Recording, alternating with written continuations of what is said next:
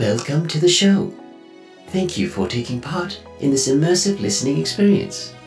A meaningful existence is a moving target that, no matter how close, will always be out of reach. We hope this message finds you with an outstretched hand. As we attempt to uncover complex truths, remember, life's toughest questions can be answered if we all just focus on one thing: being good people. What's up, everybody? Welcome to another episode of Good People. Today, I was joined by Katie Welborn. She's a colleague and friend of mine. She is a nutrition therapy practitioner, and we talked about all things women's health, specifically about nutrition. We had an awesome conversation. I hope you guys enjoy the show. All right, Katie, welcome to the show. Um, let's get started with background information on you. Like, when did you get introduced to fitness, making health a priority, a brief rundown of how your perspective has changed over the years, things like that. What's your credentials? Yeah. Okay. So I probably first came to um, exercise and nutrition, like I think a lot of women do. Um, I had a baby and I was determined to get my body back, right? I wanted to lose weight. I wanted to look the way I did before I had a baby. And it was all sort of Um, you know, about appearances. And so um, that was probably in my early twenties. I went to school in twenty nineteen. Um, I completed an online certification program for nutrition. It was about a ten, eleven month program through the Nutritional Therapy Association. Um, and I've been working with clients ever since. Cool. Um, let's get a brief rundown of how your perspective has changed over the years that you've done this, from even before you got your nutrition certification to now where you currently are. Does that make sense? Yeah, absolutely. Well, like I was saying, I definitely came to exercise from sort of the perspective of losing weight, getting my body back, kind of, um, you know, being smaller. And I think for a lot of years, um, and even So I, um, over the course of time, I mean, the child that I'm referencing is about to turn eighteen. So that was a while ago, but I was a home exerciser for probably ten years, um, before I joined a gym, and that, um, you know, my perspective changed a lot. Then the community aspect that the gym provides, ha- you know, is, has become incredibly important to me. Um, I think too, like, there was definitely a point in my life where I felt, you know, these messages, these kind of diet culture messages of like hustle harder and nothing tastes as good as skinny feels. And, you know, we all have the, we all have the same twenty-four hours in a day, like these kinds of messages, um, you know, I was really behind. And I'm not sure that I, you know, over the course of time, my perspective has changed a little bit. Um, Fitness and nutrition is important to me. It's definitely part of my life every day, but it's um, it's something that adds to my life and not something that takes away from my life, not something that I, you know, put pressure on myself about in the ways that I used to. Yeah, I think that reminds me of just hustle. You said the hustle culture sort of thing in general. You know, I used to, when I was in high school, I used to always wonder, and I would say this to my dad, for real. And I, my dad, I know he's going to listen to this, so this is my apology to him.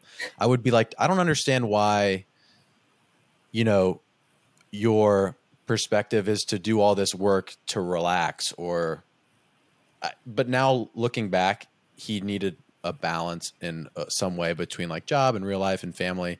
And I used to always put a lot of pressure on myself to do well and try to be financially successful early on, which I'm not saying those things are a bad thing, but just in general, I think sometimes we can overdo it in terms of work ethic isn't the only thing that matters, and you can't hustle your way to happiness. It's a, there's a fine balancing act that's a little bit different to everybody. Um, and it sounds like your journey with nutrition is very similar to that. Yeah. Well, and there's a ton of that in the, the fitness and wellness space, right? This like hustle harder, you know, do more. Um, yeah, it's all over the place. And it can be really difficult to sort of, um, to realize, okay, I tried this, it's not serving me. Um, I need to, you know, I need to find more of that balance like you're talking about. So. Yeah. Um, who, who is it that you help? Like the demographic of people that you help? I know you help all sorts of people, but um, that you would mainly consider yourself the people, or who would you mainly consider that you help? Uh, and why do you help those people? Sure. Well, like you said, I work with a lot of different types of people, um, but I would say probably my ideal client is someone a lot like myself. I'm forty-one years old. Um, I, you know, I'm a I'm a woman. I want to be strong. I want, you know, I'm focused right now on not so much, you know, the way I look, but being healthy for, you know, for years to come, for decades to come. And so I would say my ideal client is someone, a woman in her, you know, middle age, who's kind of on that life journey and that health journey. I think we get to a point, a lot of women get to a point somewhere in their thirties, forties, where we have this awakening that we have been spending our time and energy taking care of other people and not necessarily taking as good a care of ourselves. And um, I don't know, I can't speak for everyone, but personally, I got to a point where that was just not sustainable any longer, um, and really was kind of forced to make myself a priority. Um, and I think a lot of women can relate to that. A lot of women find themselves in a similar position, and just also realizing, um, you know, the importance of, of health as we go into, you know, perimenopause, menopause, and, you know, and the years beyond. So. Cool. And that's why I wanted to talk to you, because I hope this episode, it feels like a women's health one oh one sort of thing. So like even people younger or older can learn, because, you know, you could answer this better than me, but the things we're going to talk about in relation to this specific demographic also applies to people outside of that demographic. And I, at least think where we, I know your viewpoint on it, and I know my viewpoint on it. And I know that we both believe that the principles that we're talking about really apply to everyone. And hopefully the stuff we talk about can be, can make health, nutrition, fitness accessible to people that are outside of this demographic we're talking about, even though we're using women in their thirties to fifties as an example. Um, so my next question is, somebody comes to you and they've never done anything in relation to fitness, nutrition. They don't know where to start. What is your starting point with them? Well, um, so I was, I, the fact that they've hired a coach and come to, to someone for help, I think is the first step. Um, typically, I mean, every client is very different. Um, everyone's coming from, you know, kind of a different eating background, a different fitness background, health background. Um, but typically the first changes that we make are going to be adding things to the diet, um, rather than taking things away, focusing on taking things away. I typically do have my clients track their food for me for a period of time. That can happen lots of different ways. That's just for me to kind of get an idea of where they're starting and what kinds of things we need to work on changing. Um, but yeah, typically the first steps, we are looking at adding things rather than taking away. So lean protein, fruits and vegetables, water, movement, the basics. Yeah. And you also said tracking. So starting to pay attention to the things that they're already consuming. Absolutely. So, you know, what gets measured gets managed. We can, um, and again, there are lots of different ways to track food. I have people who have, you know, who track in an app, who track with pen and paper. Um, people, I've had clients before who will track for me with just pictures. Um, but yes, some sort of, some sort of record of what they're eating. And I think it, you know, it helps me as a coach, but also it brings a level of awareness that you really can't get any other way, um, than, than tracking like that. Gotcha. Um, I think that these things, like a new person who doesn't know what they're doing, and these comments usually come hand in hand. Like they, I get a lot of clients who come to me and are like, I've tried to eat clean, or I've been dieting, it just doesn't work. What are some of the things that you typically see people who say things like that? What are the issues that they normally face? well, what does it even mean to eat clean? Like, I'm, I don't, I'm, I'm not even really sure what that means. Um, but there are, I said that, I knew that you didn't like that term, which is why I said that term. Yeah. And I hate yeah. the term diet because everybody has a diet. Everybody's eating dieting. a diet. Right. Exactly. Um, yeah. I've, I'm, I've never really loved this concept of eating clean. I'm not really even sure what that means. It probably means something different to everyone. Um, but you're asking about obstacles to being able to, to do something like eat clean for a long, you know, for a period of time. There are lots of different obstacles um, to the success of any diet, your environment, your, um, you know, your personal ability to hold yourself accountable, your, um, your health history, you know, a, mul- a multitude of factors go into this, but ultimately, um, and I think a lot of times we get bored, we get bored with what we're doing. We're constantly looking for the new, Um, an exciting thing, and we just get bored with it. It's, and, you know, and we fall off the wagon, so to speak. Um, and then we have to have a period of time where we're off the wagon and beating ourselves up about it. And then we, you know, we repeat the cycle all over again. So, um, yeah. Yeah. It's, um, it's just, well, how long did you stick with it? And people typically say, oh, you know, I did it for about three weeks. And then I, if you're exactly what you're saying, we get tired, we want to switch. We, People don't realize this is a multi-week, month, year thing that we have to stick with forever for it to work, uh, which isn't a, a popular thing to say, but I think it's good to be honest about stuff like that. Right. Well, and I think, you know, I'm not sure, again, I, I'm not sure what it really exactly means to eat clean, but, um, but my sort of, the way I imagine that to be is probably not something that I would be able to stick with long term. And we are talking about, you know, finding things that we can, that we can be consistent with right now, but ten years from now. And yeah. And a lot of times people are entering into a way of eating that they know full well they are not going to be able to be consistent with. How do you overcome that with people? Like, there's a mindset there of, I can I can probably name a couple characteristics. This is a big generalization, so not everybody's like this, but people who say, you know, I'm trying to eat clean, I would typically say that they also probably get crazy when the scale has moved up two pounds.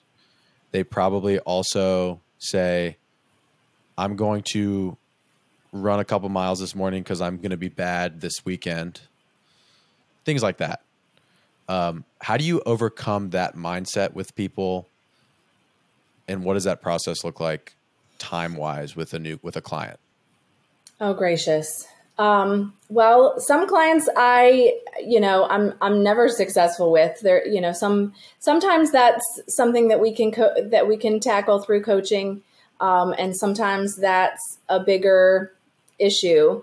Um, But yeah, I think really, truly, like finding success with this is figuring out, um, you know, kind of what I call the messy middle. Like, what does that look like?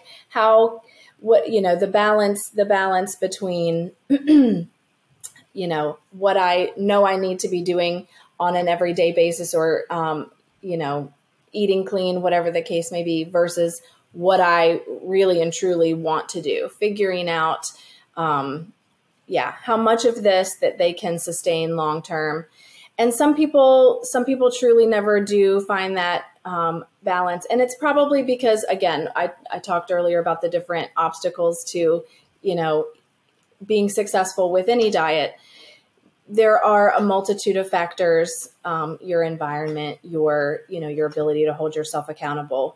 I, One of the things that I provide when I'm, you know, when I'm working with a client on coaching is the accountability, you know, from my side, but you really have to develop that, um, you know, for yourself. And some people, um, some people are able to do that. Some people, um, are not, but, um, certainly, you know, mindset, working on the mindset of kind of not every single meal that you eat is going to be the most delicious thing that you've ever eaten. Um, you know, Sometimes we have to do, we just have to kind of do what we need to do. And then other times we can be more flexible about, you know, having some fun with it.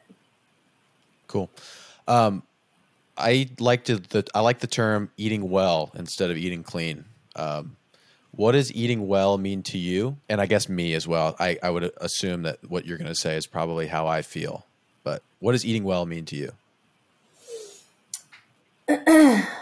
I I'm not sure if the hopefully this is where you're going with this question, but um, I have sort of a a personal mantra for myself with my nutrition. Um, and that is I eat foods that bless my body. And that's what eating well means to me. Um, so, you know, some good quality protein and carbs after a hard workout, that blesses my body. The chocolate chip cookie on Saturday afternoon in the kitchen with my kids, that is a food that blesses my body. Um, You know, so it, it sort of allows me to kind of think through, you know, what do I need right now um, in terms of my nutrition versus, you know, kind of, I, I'm trying to think of another example. Um, you know, the, the Chick-fil-A drive-through, because I've been, you know, super busy all day and didn't plan well. This is maybe not food that blesses my body. So you can kind of see this is how I sort of try to, um, you know, decide when when is it appropriate to to ha- include more fun foods? When do I, when do I need to stick to kind of more of the plan that I have for myself for day in and day out? So that might, you know, so eating well, I don't know if that's, um, if you can kind of relate to that, but eating well, I would say is, you know, finding that happy medium between, you know, including the nutrients that you know you need in your diet, as well as some of those fun foods that that you just love and you're including for, you know, purely joy and um, and happiness. Yeah, I for me, it's I really like that mantra, like food that blesses your body. For me, I just like sum it up to balance. Um, for the most part, the lens that I look through nu- nutrition that I explain to people is very simple. I think that you'll appreciate this. I think I've even had a conversation with you about this before. It's there's a bucket of the foods that we eat, and four out of five of those meals are things that we just like eat all the time. You know, it's the breakfast that you like, you probably have most days. You probably eat the same lunch every single day. There's a handful of dinners that you rotate through on a weekly basis because they're easy and you know how to make them. And so really what it comes down to is those meals in the bucket. If if those meals in the bucket aren't good meals, if they're Chick-fil-A and McDonald's and you're always going out to eat, it's probably gonna, the way that your health is represented, your body is probably, go, it's probably gonna be obvious, right? That there needs to be a change somewhere. And so it's not about the Chick-fil-A or the donut or the cookie that you have every once in a while. It's about the meals that are in the bucket that you pull from all the time. And the breakfast and the lunch and the dinners that you rotate through are probably ninety-five percent of the things that you consume on a weekly basis. And so the big overhaul change to people's nutrition that they think they need to make isn't really that big of a deal because it's just changing one of those meals in the bucket a couple weeks at a time, if that makes sense. Yeah. And so absolutely. like ba- balance is that for me. Have good meals in the bucket, and then every once in a while go out of the bucket and have that cookie or go out to uh, get some drinks with friends, things like that. Um, this is something that's hard for a lot of people to get to, is balance. What is the process of working with somebody to get them to that point? Well, I feel like it is a little bit, it's a little bit different for everyone, everybody. Um, but like you said, um, I like your, I like your, your bucket analogy. Um, you know, maybe this people is don't what, want to imagine themselves eating food out of a bucket, but this is, you know, like I said, this is why I start kind of with having people track their food for me. So I can kind of get an idea of, you know, like you said, um, And I, I, I see it, yeah, I see it on food logs all the time.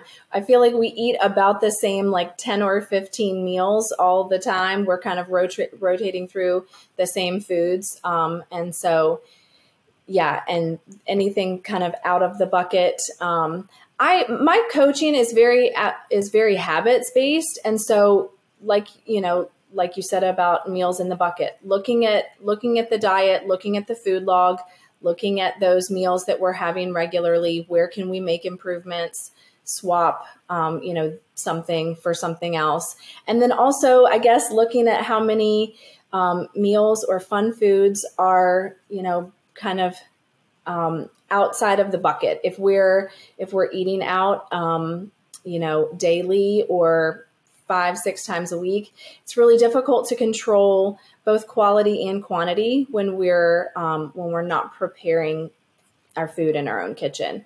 I realize it's incredibly time consuming. It's a lot of work, um, but we definitely have you know the most control when we're you know when we're making meals at home. Um, so starting with you know, some of the habits relating to me, you know, I guess, clean, I, I was about to use the word cleaning up, um, but making some swaps, making some changes with um, the, the meals that they're eating, you know, on a daily basis. And then also kind of strategies for situations when they are, you know, when a client is um, away from home or out of, you know, out of their normal Um, routine, and you know you might want to have something fun or um, like you said, drinks with friends or whatever. Cool. Um, why is finding balance, eating well, finding foods that bless your body, why is that important for people to do? Well, I think that's what's going to be able to help you be consistent long term. Um, I mean, you know, being able, yeah. finding that balance between, you know, the kind of the fun and the and the day to day is um, is I know for me at least is is what has helped me be able to be consistent with these habits long term. I don't feel consistently restricted, um, and if I did, I probably would have thrown in the towel a long time ago. So um, yeah, I think it's just I think it's necessary for for long-term consistency is to figure out what that balance looks like for you. I also think a lot of people don't realize that you can get to a place in your life where your food is takes up very little of your day-to-day headspace. Meaning, you know, I think about when I eat a meal, the next thing I think about is my next meal because I just love eating food. But my point is I don't I used to worry about everything I put in my mouth all the time, constantly, from before I lost weight to when I was losing weight to after I lost weight. And then I was trying to get in the best shape of my life. I was still thinking about all the things that were going in my mouth. And then it wasn't until a couple of years ago that I got to the point where I was like, okay, you know, this isn't healthy. I, I'm doing the same thing. It just seems from the outside like it's better because, I mean, I guess it was better because I was healthier, but I was just as obsessed with that stuff as I was before when, when I was over consuming food. Sure. Um, and something that I think maybe people who are listening to this that feel that where they're just constantly thinking about, oh, I gotta, I gotta do something about it. Or like nutrition and food and weight and fitness is this mountain that they don't feel like they'll ever be able to overcome. I think what we're talking about, it's important to acknowledge that there's no end goal with this at all, but you can get to the point where everything that you're doing with your fitness and health and what you're imagining where you want to be can just be your daily life and you don't even think about it. And it does take some work and years to get there, but that's the path that we are all on, and it's possible for people to find that. Yeah. I think We don't, we, I don't think we talk enough about how much work it is to feed ourselves. It's, you know, to be eating, a, you know, assuming three meals a day, thinking about what is that going to be?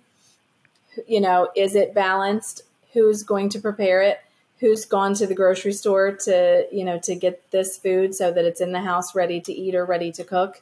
Um, like you were saying, like, it takes up so much, it used to take up so much space in my brain. And I'm also a mom and I'm feeding a husband and a family. And, and, you know, so it was that stress times, you know, four. Like I, you know, as a mom and I, I want to be feeding my family well and balanced meals, not only just for myself, um, but it's a lot of work. It's a lot of work. And especially if you aren't even really sure, you know, like, what should I cook? What should I, what's a balanced meal? What does a, a balanced plate even look like? And so coaching is a great place to work on that um, and learn some of those skills. Um, but yeah, I just, I feel like I have some of a lot of my life back now that I don't, you, when you automate these processes and you, you know, you change your habits and you do these things, eat these foods day in and day out and just be consistent with it. And it becomes automatic. You don't have to worry so much about, um, you know, constantly what, what's going to be my next meal. Um, unless you want to, unless you, yeah, I still think about food and, you know, what my, what can I eat for lunch that will be delicious or whatever, but it doesn't, it's not, it's not a stressor in my brain. Um, and yeah. Uh, something you said there that I think will be good to include in this episode is, like, nobody knows where to start. And we talked about that a bit at the beginning. I know there's so many variables when it comes to developing a healthy diet and getting just the right amount of this and just the right amount of that. What, in your opinion, is is a good balance?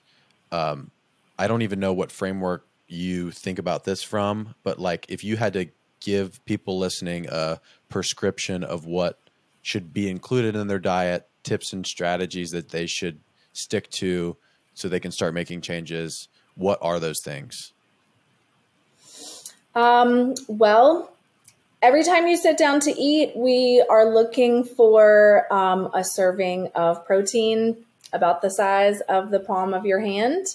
Um, Then the next thing you want on your plate is going to be some fruits or vegetables about the size of your fist, a serving about the size of your fist, maybe two.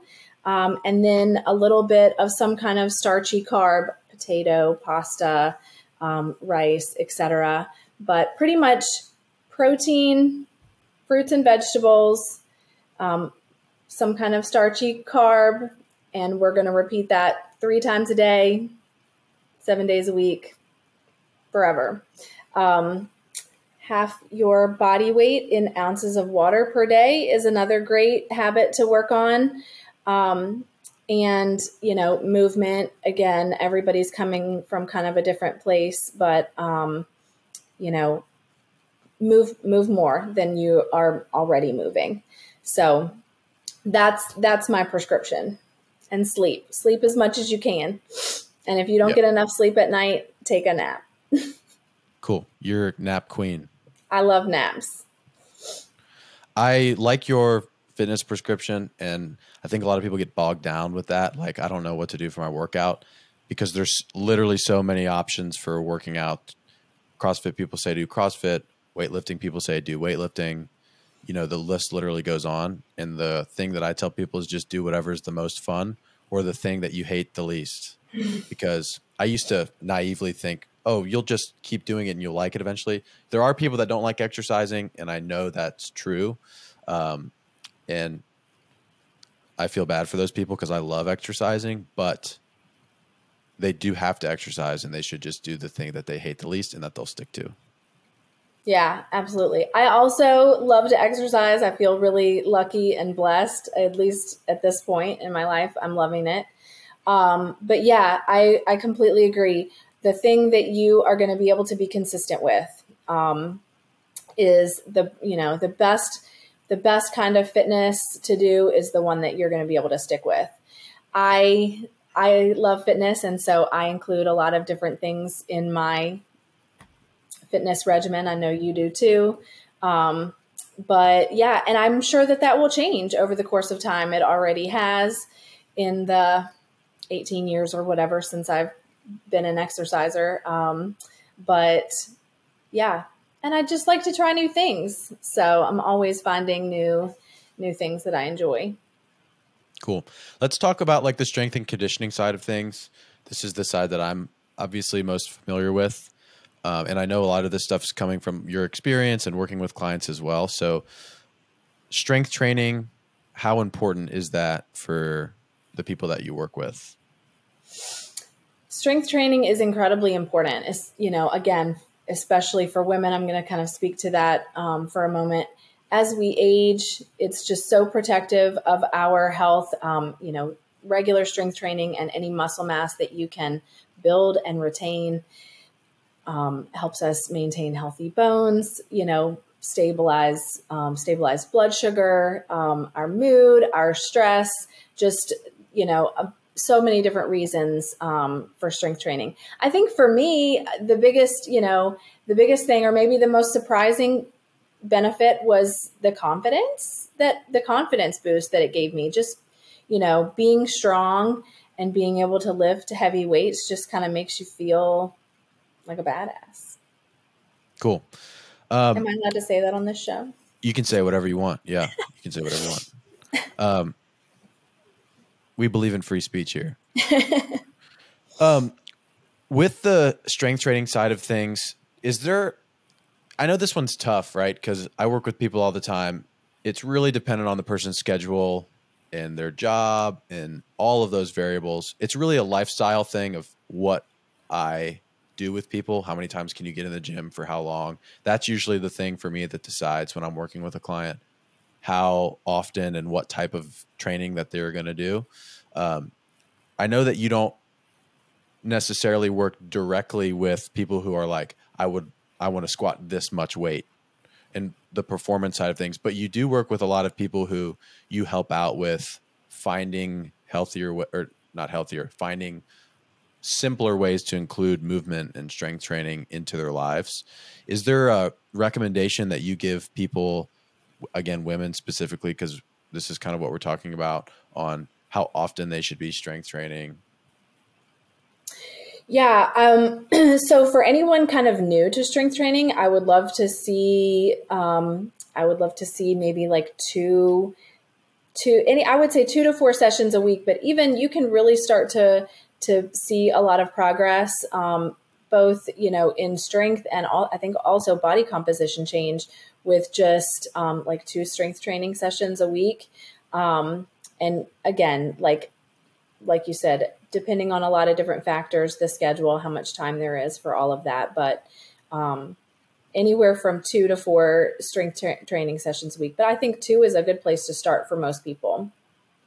Cool. I asked that because that's exactly right. Like, it's not that much.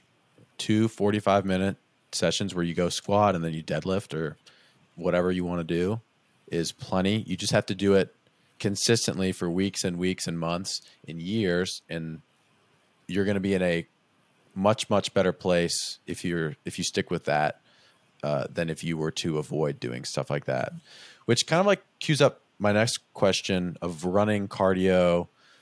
I know both of us feel like it's kind of an overrated thing to do, uh, in terms of running and cardio is not an overrated thing to do. It's great for your heart. But when it comes to body composition goals uh, and things like that, I find that often women and men too look at, oh, I need to go for a run as a way to lose weight. Uh, what do you tell people who come to you with things like that? Yeah. So, I mean, you know, like I said earlier, the same was true for me. I absolutely approached, you know, weight loss and fat loss from the beginning, at, you know, after my first baby, kind of as a cardio bunny, like, let me get on this elliptical and go for sixty minutes and burn as many calories as I can. Um, yeah, I don't, I don't, you know, I don't think that cardio is overrated. It's not my favorite. You, I think you know that. Um, but certainly in terms of, you know, its impact for fat loss is overrated.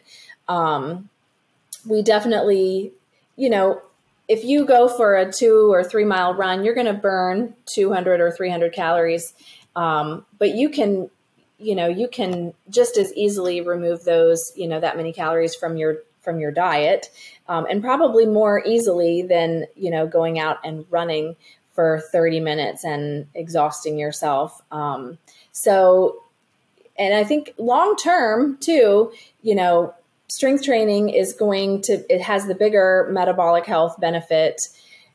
We definitely still need to get our heart rate up, um, a couple times a week.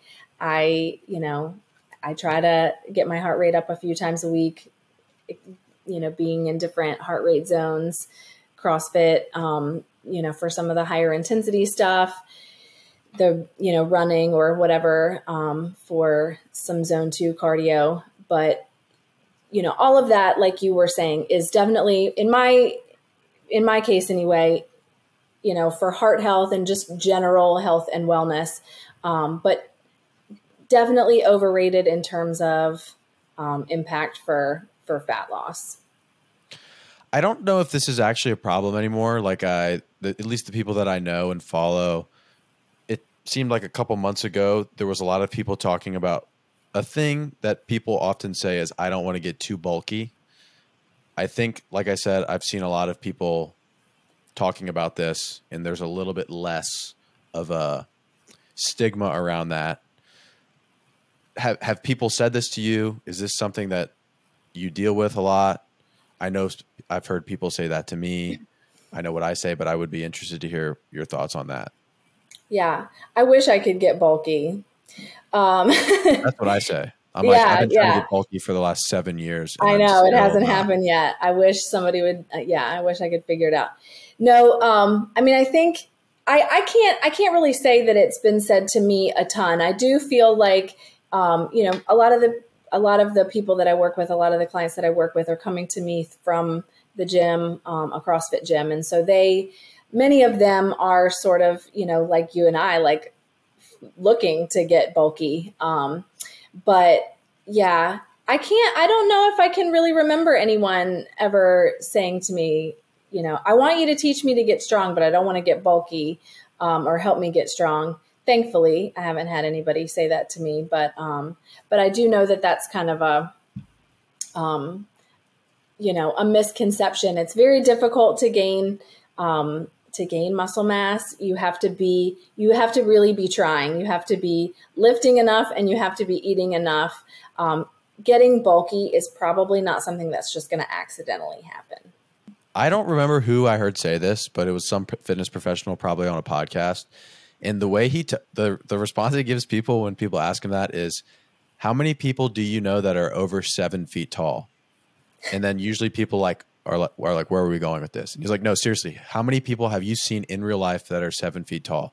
And people usually say like three, right? And then he says, that's how many people have the genetics to just be huge and bulky without doing that much hard work for it. So the chances of you getting bulky for no reason are very small. This is going to be, this is a little different. Um, what, this might be a little deep. What kind of impact do you hope to have on the people that you work with? I, I want, I want to make it easier for them day in and day out to, you know, to do some of these things that we're talking about. Like I was saying earlier about the amount of kind of space it used to take up in my brain. What am I going to eat for breakfast, lunch, dinner? You know, what's going to be my workout today, et cetera. Um, and, and once I really took a period of time and devoted, you know, s- some additional energy to learning some of these things and developing these strategies, it's just kind of like second nature. I just have to get up and, you know, and put one foot in front of the other, be consistent with these habits now that they're established. Um, So yeah, just helping people establish those habits so that they can get their, you know, feel like they have their lives back, feel like they have some of that time back. Um, I, through my work, I would, I, I want to help women love their bodies, um, and, and feel confident in their skin. I want to help women learn how to feed their families better, um, and feel more confident in the kitchen.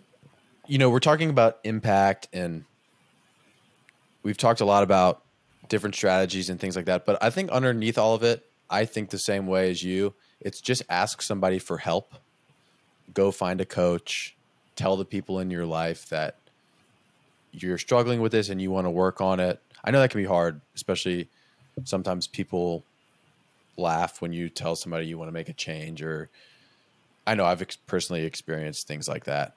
Whether, you know, you're putting yourself out there, it's challenging to do stuff like that. But in, in all reality, the best way to make long-term change is to ask for help from your peers or find a coach if you can afford it. Um, just put yourself out there and and seek the help for the things that you're struggling with. Uh, I know that's part of the thing that I want to help people with is I'm I work with people that need help. That's why they're coming to see me. So as far as impact goes, you know, I think it's important to remember things like that. Yeah. So, I mean, I think it's just like, I think it's just like with anything that you want to get better at or learn, you know, a new sport or, um, you know, going back to school, like you find somebody who's kind of an expert in that field and you ask them to walk, you know, walk the journey with you for a little while so that you can, I do think that, you know, with, with weight loss or, you know, there seems to be like a little bit of a stigma with asking for help. It's like, we should just know how to do this on our own or, um, but, you know, absolutely find somebody who, you know, or reach out to somebody in your, I, I mentioned earlier, I have a lot of clients who are um, through the CrossFit gym, but I have a, a lot of clients who are not, who, who don't, who aren't members of the gym. And they're just people who know me, have known me for years. And I guess maybe, you know, watch my journey, watched me be consistent over the course of time and, um, you know, and then feel like they can reach out and, and say, I need some help and some guidance in this area. Um, so, so yeah, definitely, you know, find somebody who is an expert in what it is that you're looking to be better at and hire them to help you. This is a perfect transition. I didn't even intend for that to happen. Uh, people have come to you because they know you and they've seen what you've done and they probably think that you're a good person. Uh, what to you is a good person? What does it mean to be a good person? I think first and foremost, it is learning to take care of yourself well. Um, physically, mentally, and making those things a priority.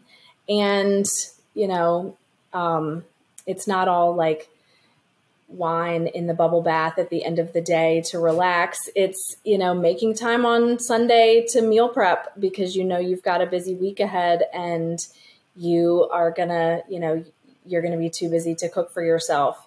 It's, you know, taking yourself to the gym when you really want to go home and lay on the couch. Um, so, you know, knowing what you need to do and, and doing it and holding yourself accountable to, you know, to taking as good of care of yourself as you do of other people. Um, and then again, you know, I think too, um, being a good person is having meaningful work and, you know, constantly growing and, you know, seeking new challenges and learning new things and meeting new people and, and examining different perspectives. But it all starts help, with you. Help yourself before you help others. Absolutely. We'll leave it there. Thank you so much for doing this. Oh my goodness. Thank you for asking me. Thank you guys so much for listening to today's episode. If you are listening on Spotify or Apple Podcasts, please leave us a rating and share the episode with somebody who you love. We'll see you next time.